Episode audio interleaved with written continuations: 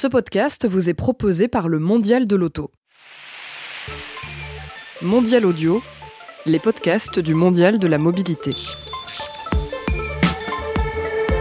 Bonjour à toutes et à tous, bienvenue dans Voyage en mobilité, une émission euh, enregistrée eh bien, au Mondial de la mobilité à Paris, au cœur du Mondial de l'auto. 30 minutes de discussion autour euh, du transport de demain, du déplacement du futur et de tout ce qui va changer sur euh, nos habitudes. Aujourd'hui, nous allons parler de partage d'habitacles et de voyage à plusieurs et pas avec n'importe qui.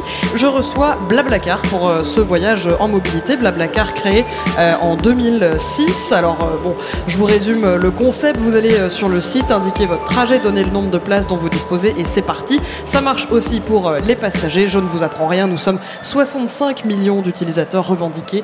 Euh, bonjour Frédéric Mazella. Bonjour. Bienvenue. Alors vous êtes président fondateur de Blablacar. Bienvenue parmi nous. Bonjour. Alors est-ce que pour commencer, vous voulez bien raconter ce qui vous a amené à créer Blablacar?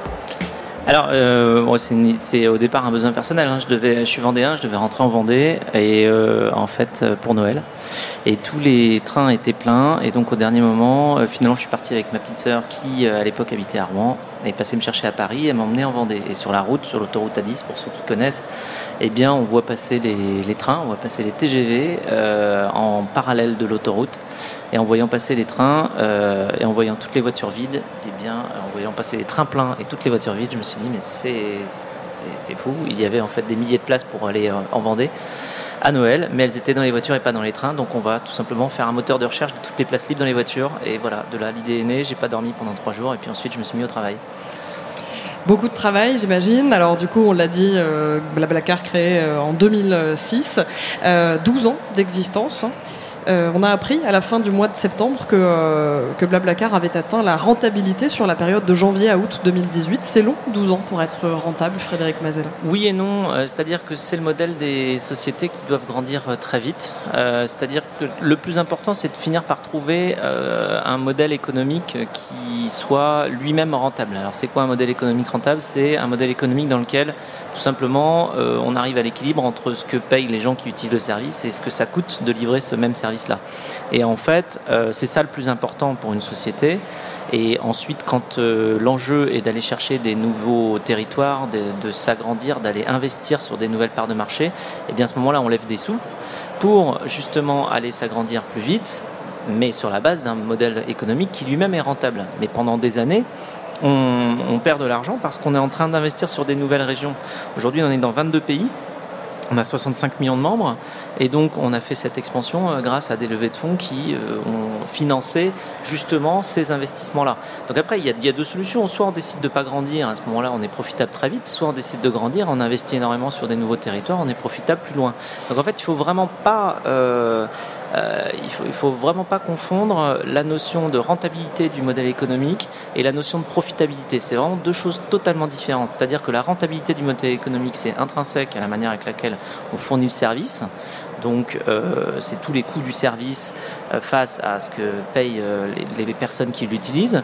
Et la profitabilité, c'est un choix qui dépend justement de la stratégie de l'entreprise. Et quand l'entreprise décide d'aller faire une expansion internationale comme ce qu'on a fait, de manière très massive comme ce qu'on a fait, oui, ça coûte très cher. Donc avant d'atteindre l'équilibre et la profitabilité, il faut attendre des années. Mais est-ce que c'est est-ce que c'est pas aussi parce que euh, le covoiturage est, est rentré aussi beaucoup dans les habitudes des uns et des autres? Alors, il est rentré dans l'habitude parce qu'on a fait en sorte qu'il rentre dans l'habitude aussi. Enfin, tout est lié. C'est-à-dire qu'on a mis énormément de moyens pour justement arriver à euh, faire en sorte que le covoiturage devienne une seconde nature chez, beaucoup d'entre nous. Parce que je vous, je vous dis ça parce que j'ai vu aussi que vous aviez une hausse d'activité de 40%. Donc je me demandais si c'était. c'est pas une hausse d'activité de 40%, c'est une croissance annuelle de 40%. Ça veut dire que d'année en année, euh, on est sur un rythme où euh, l'année prochaine, par rapport à l'année dernière, on a 40% plus d'activité que l'année dernière, puis l'année prochaine, on verra ce que ce sera. Mais en gros, c'est une croissance. C'est purement une croissance. Alors, euh, vous parliez d'installation à l'international, du fait que vous avez donc beaucoup investi pour que Blablacar grandisse et, et se répande. c'est quoi vos projets concrètement après cette annonce de rentabilité finalement? Alors euh, déjà, on a les projets en cours. Je ne vais pas vous parler des projets futurs parce que c'est toujours la même chose. Dès qu'on parle des projets euh, en cours, on nous demande les projets d'après. Donc on va déjà parler des projets en cours. Euh, les projets en cours, c'est notamment le, un projet qu'on appelle point to point chez nous, c'est-à-dire la possibilité d'avoir des trajets à proximité de là où vous êtes et la possibilité de rechercher sur tous les itinéraires de tous les conducteurs le trajet qui vous intéresse. Et donc dès qu'il y a une voiture qui passe près de là où vous êtes et qui va là où vous voulez aller, eh bien on va pouvoir vous connecter avec le conducteur qui passe par là. Donc ça, c'est déjà un, projet euh, euh, très important et qui démultiplie l'usage, puisqu'évidemment, on découvre beaucoup plus de trajets que lorsque le conducteur est obligé d'indiquer toutes les petites euh, villages ou villes par lesquels il passe. Et donc là, on a une une découvrabilité des trajets qui est bien supérieure et qui augmente du coup l'usage et qui surtout facilite le, le, service pour les passagers qui trouvent des conducteurs sur leur chemin. Et euh, ensuite, on a euh, des innovations, enfin une innovation notamment sur tout ce qui est covoiturage courte distance. Alors, ce qu'on appelle le court distance, c'est pour les trajets principalement domicile-travail, c'est-à-dire les trajets du matin et les trajets du soir.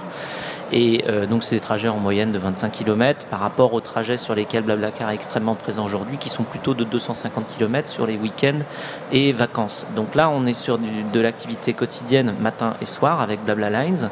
Et donc, ça, c'est une forme de covoiturage qui se développe, qui se développe bien. On a 400 000 inscrits aujourd'hui, c'est bien.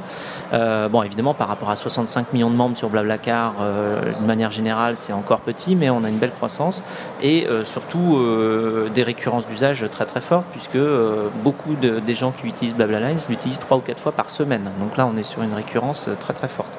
Ensuite, euh, on a aussi expérimenté récemment, notamment à l'occasion des grèves, parce qu'on avait une très très forte demande, la possibilité de réserver un billet de bus sur Blablacar. Ça a très très bien marché, c'est-à-dire que on a pu dépanner des milliers et des milliers de passagers qui recherchaient des solutions et qui, quand on n'avait pas forcément une voiture en covoiturage, eh bien pouvaient prendre une place dans un bus. Ça marchait très bien. Donc voilà toutes les innovations en cours.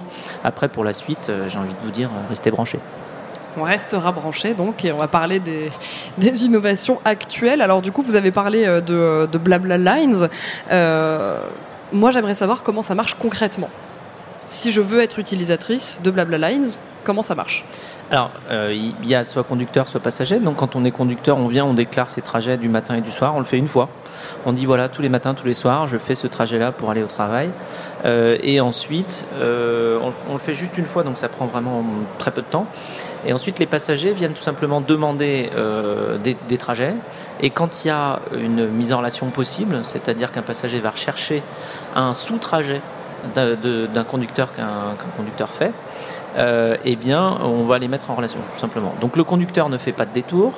Le conducteur, euh, eh bien, il choisit lui-même euh, quand est-ce qu'il part et on les met euh, en relation de la manière la plus efficace possible avec le conducteur qui précise une fois pour toutes ce qu'il fait. Donc c'est très très simple.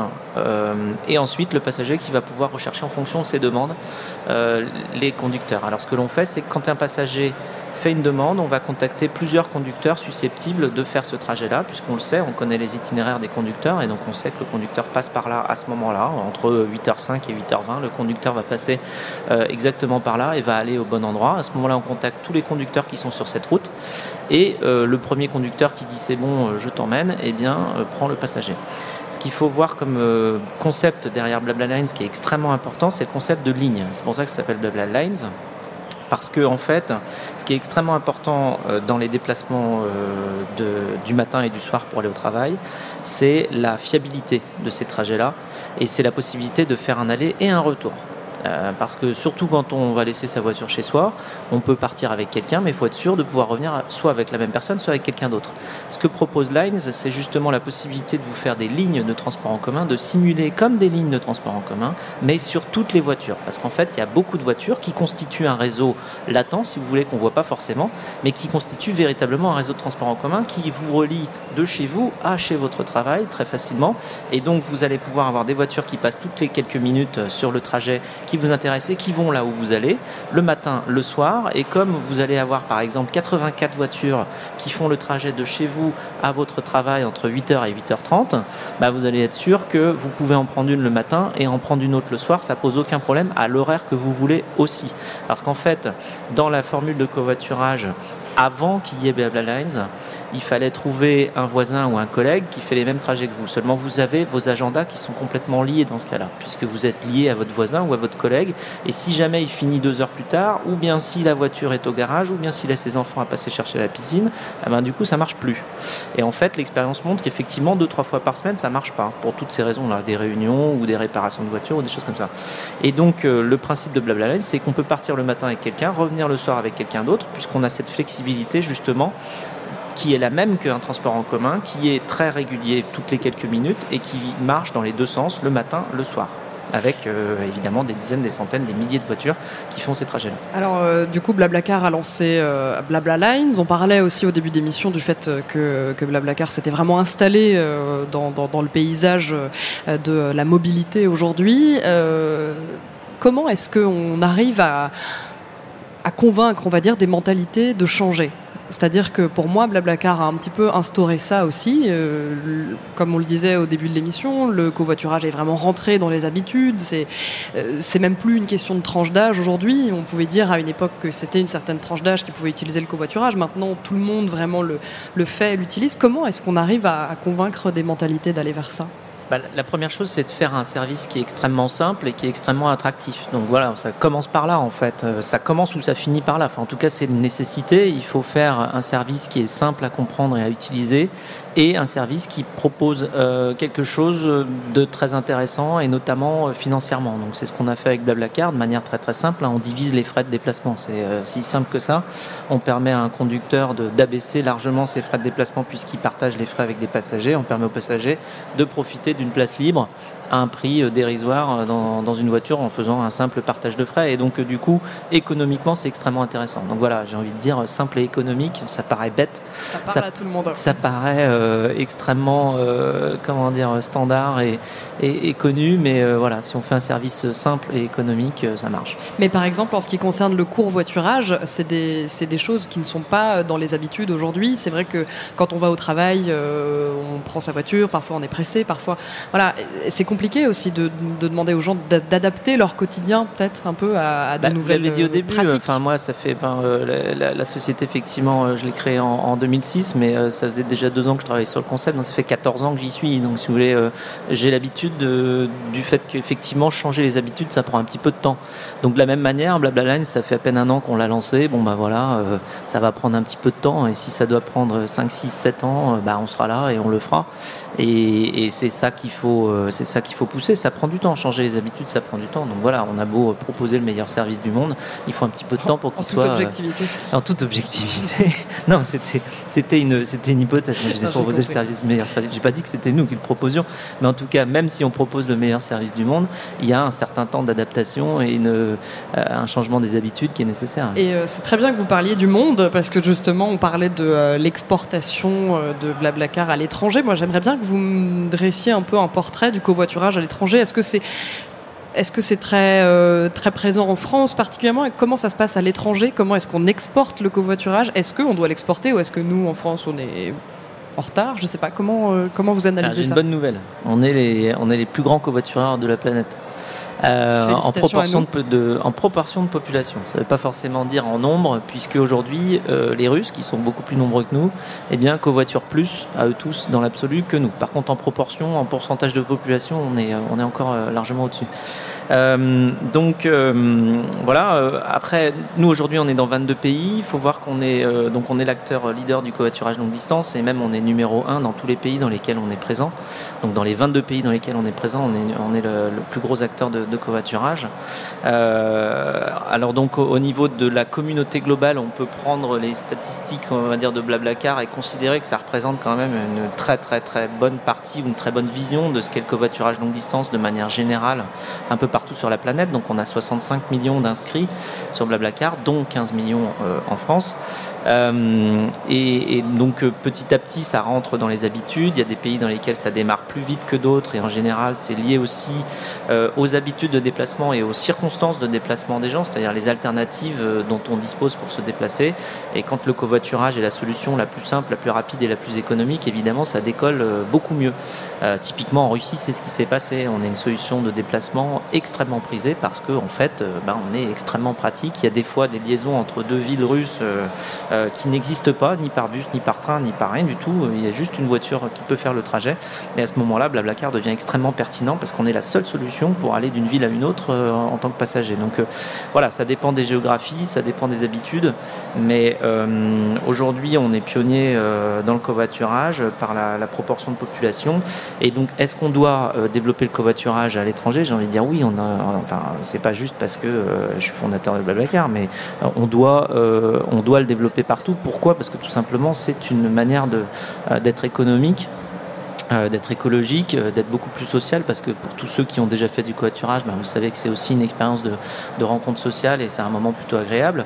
Donc en fait, je pense que ça n'a que des atouts et qu'on doit aller le développer, si ce n'est au moins pour des raisons euh, de changement climatique et faire en sorte qu'on utilise mieux nos ressources. Parce que faire rouler une tonne ou une tonne 5 de voiture avec juste un passager à bord quand il y a 3 ou 4 places, ou 5, ben, c'est c'est pas c'est pas ce qu'on a envie de voir demain quand on, on pense justement euh, au changement climatique. Et euh, donc du coup, on, parle beaucoup euh, de, la fin programmée de la voiture individuelle, la fin de l'autosolisme, puisqu'on appelle ça comme ça, le fait de voyager seul dans un, dans un véhicule donc pour lutter contre la pollution, le trafic trop dense, tout ce que vous venez euh, de, dire. Mais comment vous analysez cette tendance? Est-ce que pour vous, il y a eu une prise de conscience là maintenant? Est-ce que c'est seulement les effets d'une prise de conscience qui date d'il y a un moment? Comment vous analysez cette tendance aujourd'hui? Bon, je pense que alors, il y a plusieurs choses. Euh, ce qui fait véritablement évoluer les choses, bouger les choses généralement, c'est quand même le fait que le service, je reviens sur ce point-là, est simple et économique. Euh, la, prise de conscience du fait que c'est probablement nécessaire de partager nos ressources, elle est en train de venir, mais c'est pas, pas forcément malheureusement la source de, l'action individuelle. Généralement, euh, ça peut être un, bon ajout euh, pour sa conscience, mais c'est pas forcément ce qui pousse les gens à agir malheureusement. Euh, donc du coup, je pense plutôt que c'est la technologie qui est en train de faire évoluer les comportements, puisque maintenant on peut tout simplement euh, savoir s'il y a quelqu'un qui fait le même trajet en même temps que nous, avec des technologies qui sont à la fois temps réel, extrêmement performantes en recherche d'itinéraire, des choses comme ça. On ne pouvait pas le faire avant, maintenant on peut. Et donc, comme évidemment ça génère des économies, là je parle sur le plan euh, purement financier, eh bien, ça permet de développer le service. Donc on est en train de voir que c'est possible. Et évidemment, si on peut diviser par deux, par trois, par quatre nos frais de déplacement, ça a un avenir. Et en fait, aujourd'hui, technologiquement, on peut le faire. Donc on va le faire, c'est sûr. Et ça tombe bien parce que non seulement euh, on peut le faire, mais en plus c'est souhaitable, encore une fois, pour des raisons purement écologiques. Euh, donc je pense que le partage de voitures, on en est qu'au tout début.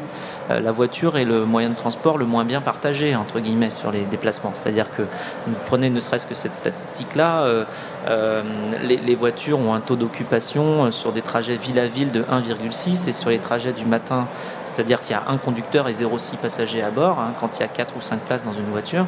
Et sur les trajets du matin et du soir, c'est même pire que ça, c'est en dessous de 1,1. Je crois que c'est 1,08 ou 1,04 sur les trajets du matin et du soir quand on se déplace pour aller au travail. Donc là, ça veut dire qu'il y a un passager et 4 fois sur 100, enfin il y a un conducteur pardon et 4 fois sur 100 un passager en plus mais 96 fois sur 100, il y a juste un conducteur à bord, c'est complètement fou. Euh, donc du coup, euh, on utilise très mal cette ressource-là, alors que vous regardez évidemment les avions, les trains, les bus, on passe notre temps à essayer de les remplir. La voiture, euh, non, on, est encore tout seul dans sa voiture. Bon, bah, je pense qu'aujourd'hui, la technologie nous permet d'aller augmenter les taux de remplissage des voitures, et c'est ce qu'on va faire.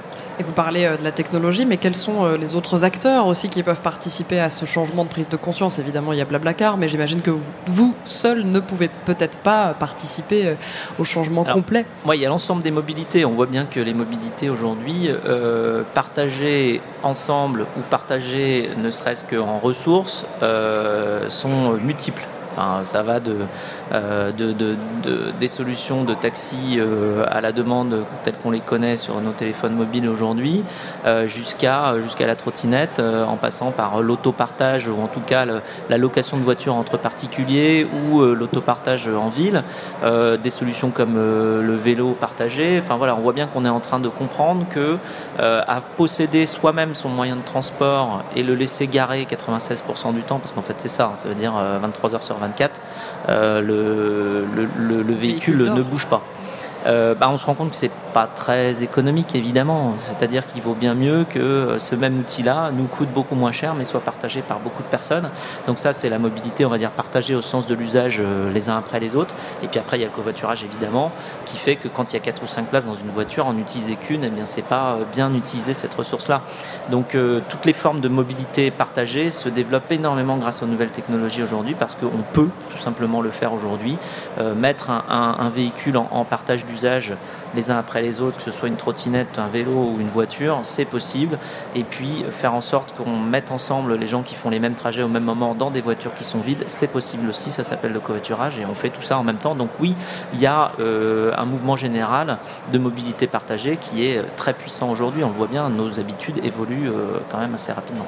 Et on en parle d'ailleurs sur ce, sur ce mondial de, de la mobilité chaque jour. Euh, on parle des nouvelles technologies. Moi, j'aimerais savoir, sur une vision au plus long terme, je sais que vous voulez pas parler trop euh, des, innovations futures. Je vous de rester branché. C'est vrai, je dois rester branché. C'est prévu. J'aimerais bien savoir ce que vous pensez, par exemple, des innovations comme la voiture autonome. Est-ce que c'est quelque chose dont vous parlez déjà chez Blablacar?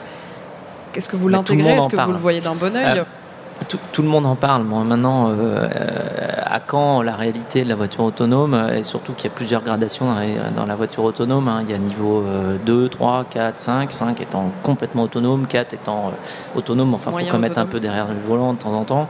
Enfin, voilà. Donc euh, déjà, ça dépend du degré d'autonomie dont on parle. Je pense que le, les, véhicules autonomes de type plutôt transport en commun sur des circuits prévus à l'avance, ça c'est pour l'an prochain max ou euh, max l'année d'après peut-être, mais enfin là ça, arrive là, ça va être ça va être là quoi. 2019-2020, on, va voir euh, de plus en plus de, véhicules de, type transport en commun autonome sur des circuits euh, prédéterminés. Ensuite, la voiture autonome elle-même. Euh, c'est-à-dire euh, qui est capable d'aller partout où les voitures vont aujourd'hui. Ça, je pense qu'il va falloir attendre encore un petit peu, hein, pour une bonne dizaine d'années avant que ce soit possible, je pense. Après, est-ce que euh, ça, c'est une révolution ou est-ce que ça change les choses pour Blablacar? En fait, j'ai envie de dire pas tellement. Aujourd'hui, le métier de Blablacar, c'est de mettre en relation un conducteur et deux ou trois passagers qui font les mêmes trajets. Si demain il faut mettre en relation trois ou quatre passagers qui font les mêmes trajets et leur dire bah, vous pouvez prendre une voiture autonome qui est là, en fait, c'est un petit peu le même métier. C'est juste mettre en relation des gens qui font les mêmes trajets au même moment. Eh bien, euh, c'est la fin de euh, cette émission. Euh, merci beaucoup, Frédéric Mazella, d'avoir été avec nous. Voyage en mobilité est une émission à retrouver en podcast sur le site mondial-paris.audio, sur iTunes, SoundCloud et toutes vos applications de podcast préférées. Vous pouvez, vous pouvez pardon, aussi nous retrouver sur tous les réseaux sociaux. Et nous, on se retrouve très vite pour un prochain voyage.